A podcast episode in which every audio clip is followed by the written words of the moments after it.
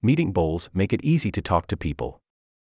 Arlington, Virginia, there are three unusual round wooden benches near Arlington's courthouse. Some people think they look like carnival rides. Hadley Christensen has a different idea. They look like salad bowls, he said. Hadley is three and lives in Arlington, Virginia. Hadley is closed though.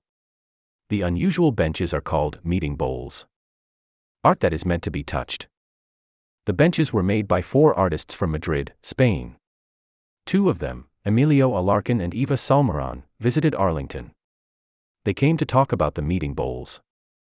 The Spanish artists make interactive art.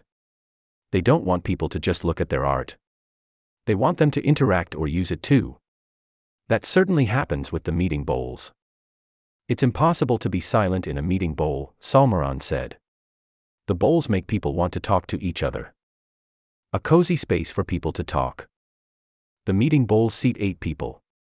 They make you feel like you are looking out of a cozy room. The sides of the bowls look something like open window blinds. The bowls were in Arlington until November. They then traveled to Miami, Florida.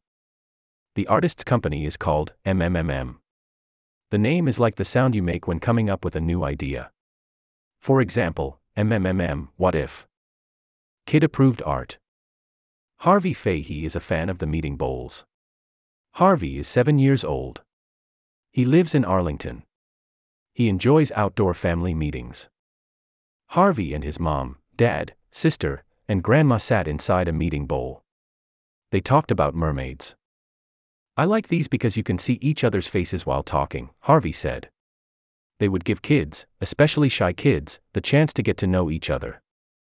Stephanie Ochoa, 10, and her brother Luis, 5, also tried out a meeting bowl. After climbing inside, they began talking. I think this could work, said Stephanie, smiling. Salmeron's own son, Nico, lives in Madrid. He is now 10.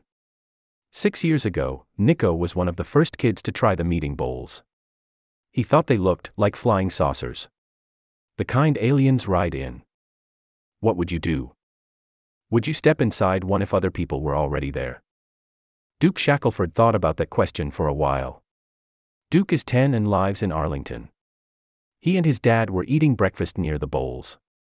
If it was just kids my age, I'd be more likely to go in, he said. What is next for MMMM? We want to make a playground, Salmeron said. I would love that. Duke said.